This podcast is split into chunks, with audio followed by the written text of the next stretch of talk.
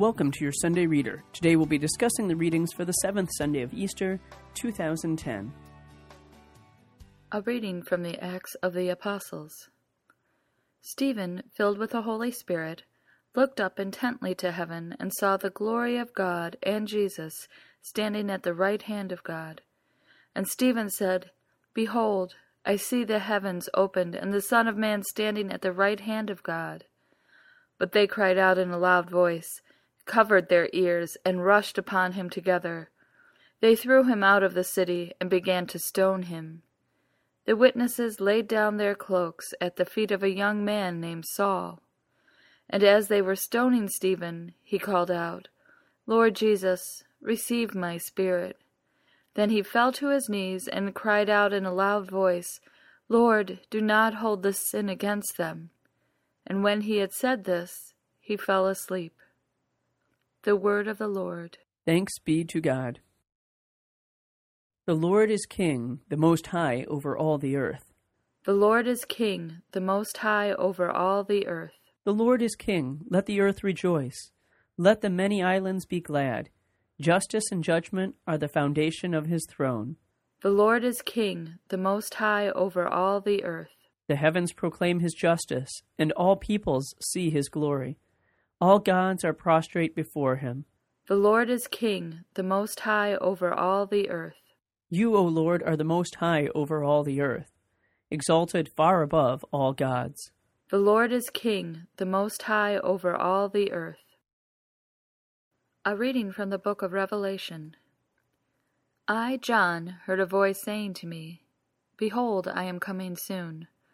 I bring with me the recompense I will give to each according to his deeds. I am the Alpha and the Omega, the first and the last, the beginning and the end. Blessed are they who wash their robes so as to have the right to the tree of life and enter the city through its gates. I, Jesus, sent my angel to give you this testimony for the churches. I am the root and offspring of David the bright morning star. The Spirit and the bride say, Come. Let the hearer say, Come. Let the one who thirsts come forward, and the one who wants it receive the gift of life giving water. The one who gives this testimony says, Yes, I am coming soon. Amen. Come, Lord Jesus. The Word of the Lord. Thanks be to God. A reading from the Holy Gospel according to John. Lifting up his eyes to heaven, Jesus prayed, saying, Holy Father, I pray not only for them, but also for those who will believe in me through their word, so that they may all be one, as you, Father, are in me and I in you, that they also may be in us, that the world may believe that you sent me. And I have given them the glory you gave me, so that they may be one as we are one, I in them, and you in me, that they may be brought to perfection as one, that the world may know that you sent me, and that you loved them even as you loved me. Father, they are your gift to me. I wish that where I am, they also may be with me, that they may see my glory that you gave me, because you loved me before the foundation of the world. Righteous Father, the world also does not know you but I know you, and they know that you sent me. I made known to them your name, and I will make it known, that the love with which you loved me may be in them, and I in them. The Gospel of the Lord. Praise to you, Lord Jesus Christ. Hello, and welcome to your Sunday Reader. I'm Father Brian, and I'm here with Dawn. Hello, everyone. And Dawn, welcome back to your Sunday Reader. You were gone last week. Um, We actually we just couldn't get our schedules to coordinate, from what I recall. And then I, I, had a crazy week last week. I had a couple of burials, and then I was heading out of town for my sister's graduation from medical school. So she's a All doctor right. now. Congratulations to her. I know it's it's kind of scary. It was funny after uh, after the graduation. I was staying with my sister, so and and her roommate, who's also just graduated from medical school as well. And so every time one of those commercials would come on for any kind of medical thing, you know, they always ask you, ask your doctor if, you know, Cialis is right for you or something like that. So I just turn to them and say, is, you know, Cialis right for me? Is this right for me? Is that, you know. That was pretty clever. It was, it was. And I think they got tired of it. So I'm sure they did. but um, anyway, we're not here to talk about medical problems today. We're actually here to talk about spiritual ah, problems yes. and spiritual needs of people. And one of the things that struck me, Dawn, is this first reading story, the um, story of the martyrdom of Saint Stephen, who was the first martyr in the church, or at least the first one that we've got any record of. Mm-hmm. So we celebrate him as the first martyr of the church. A martyr, of course, is somebody who gave their life for the faith.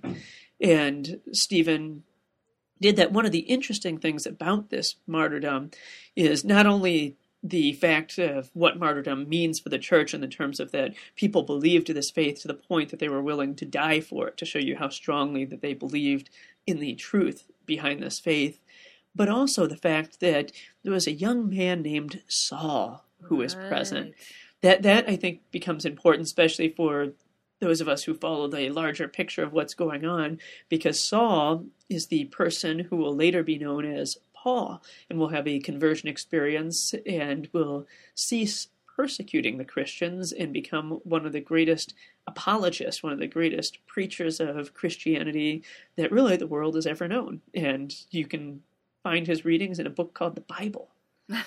or his writings. Heard of that. That's right. It's heard of it. No, and we we obviously read St. Paul's stuff all the time. Um, but one of the things that that's always powerful when talking really about any of the martyrs is that question of you know how strong their faith is, and it always makes me wonder if put in that situation, what I would have done. Would I have denied Christ and saved myself, or would I have you know, stood up for the faith and professed it even to the point of death. You know, ideally, we'd like to all say, I'm sure, that, you know, we'd have the strength and the courage to stand up for the faith.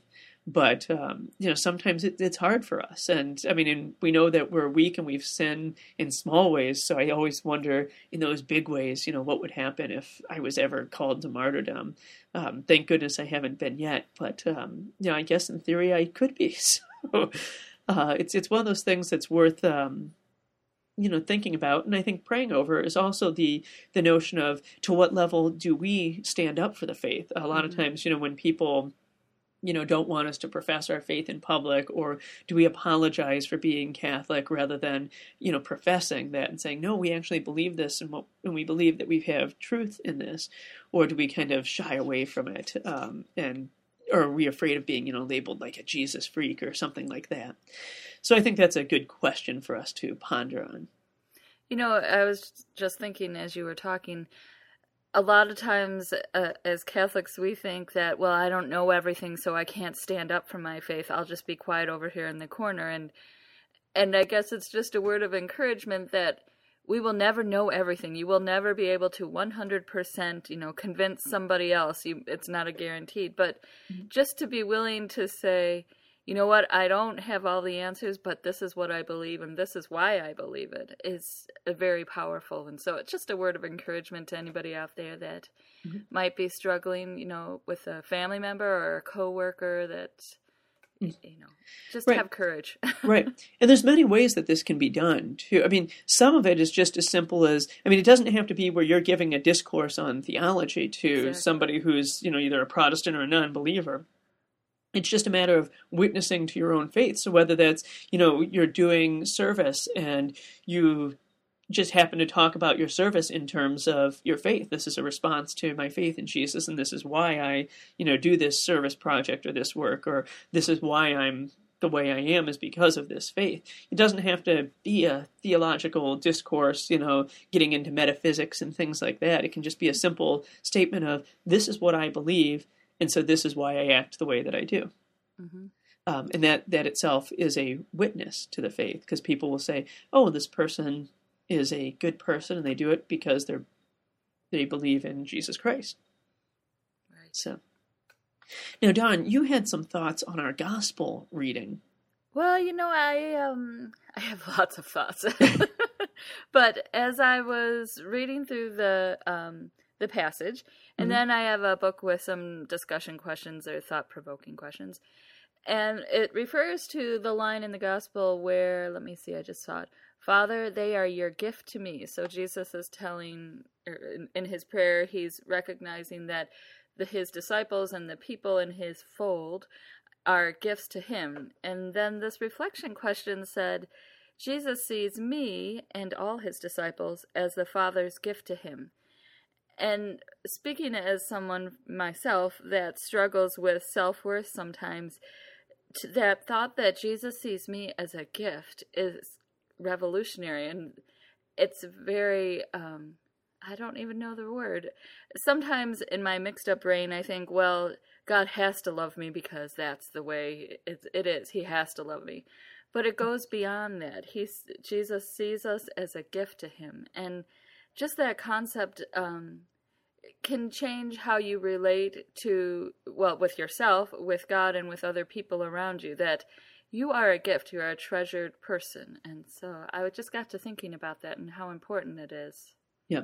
And not only is it just that they're a gift, but that they're a gift from the Father. Mm-hmm. That we, we're all a gift from the Father. So it's not just, you know, because because let's face it, a lot of times, you know, we like to regift in our society.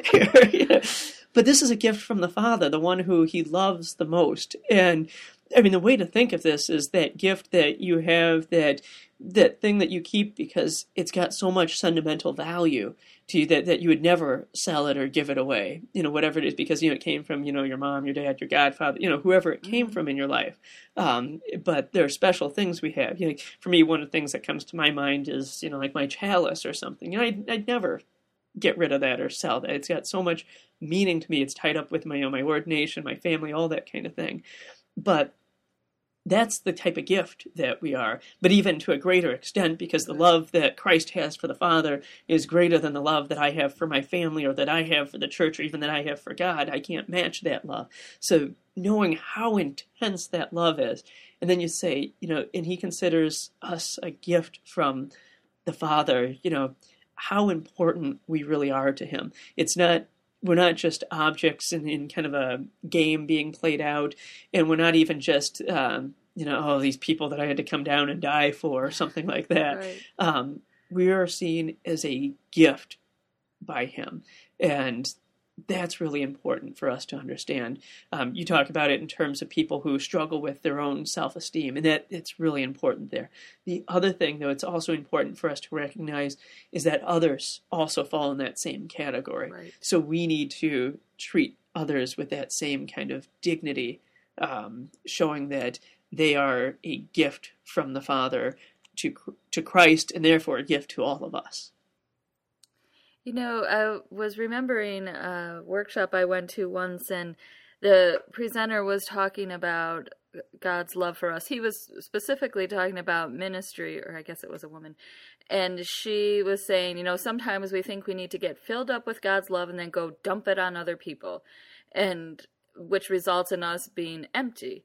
Yeah. She said the correct way to view this is to think of like a fountain coming down, and you're this plastic cup.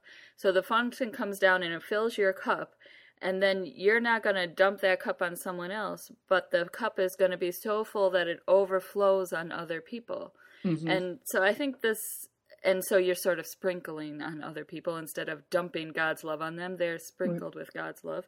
So you're filled, the other people become filled, and it sort of ties this whole, everything we're talking about together. Um, just that concept of we are filled with God's love, and then because we are so full, it overflows onto other people. Mm-hmm. Yes, and that's I think you're right on there. You know, going back, one other thing that I just wanted to touch with um, that that whole idea of us being gift. Um, that next line I think is equally important. Where you, you had the line "Father, they are your mm-hmm. gift to me." Well, the next line says that I wish that where I am, they also may be with me. I mean, that, that's also a really powerful line right. when you think of it. And this is like, you know, the child with the blanket who, you know, takes it everywhere. you know, I don't want to be separated from the blanket, kind of, you know, kind of thing. Um, it Linus on, on Charlie Brown, right, with the with the blanket. Yep. But I mean, that's how much God loves us. That He doesn't want to be separated from us. Jesus does not want to be separated. He, we're such a valuable gift that He doesn't want to spend any time apart from us, and He wants to be with us wherever we are, hmm or He wants us to be actually the right way to phrase it is he wants us to be with him wherever he is. So that's really Right. an important thing too, and it should really encourage us because we know how valuable we are, and it should encourage us to do what we need to do so that we may also be with him. Um, you know, which goes back to you know doing those good works, doing following the will of the Father, you know, encountering him in prayer, encountering him in others, all those types of things that we're constantly talking about on this podcast. I think that really comes out in this reading that we need to be doing those things. Anyway, Dawn, we are coming to the end of the podcast for this week. So we thank everyone for joining us this week, and hopefully they'll join us next week on your Sunday Reader. Have a good week. God bless.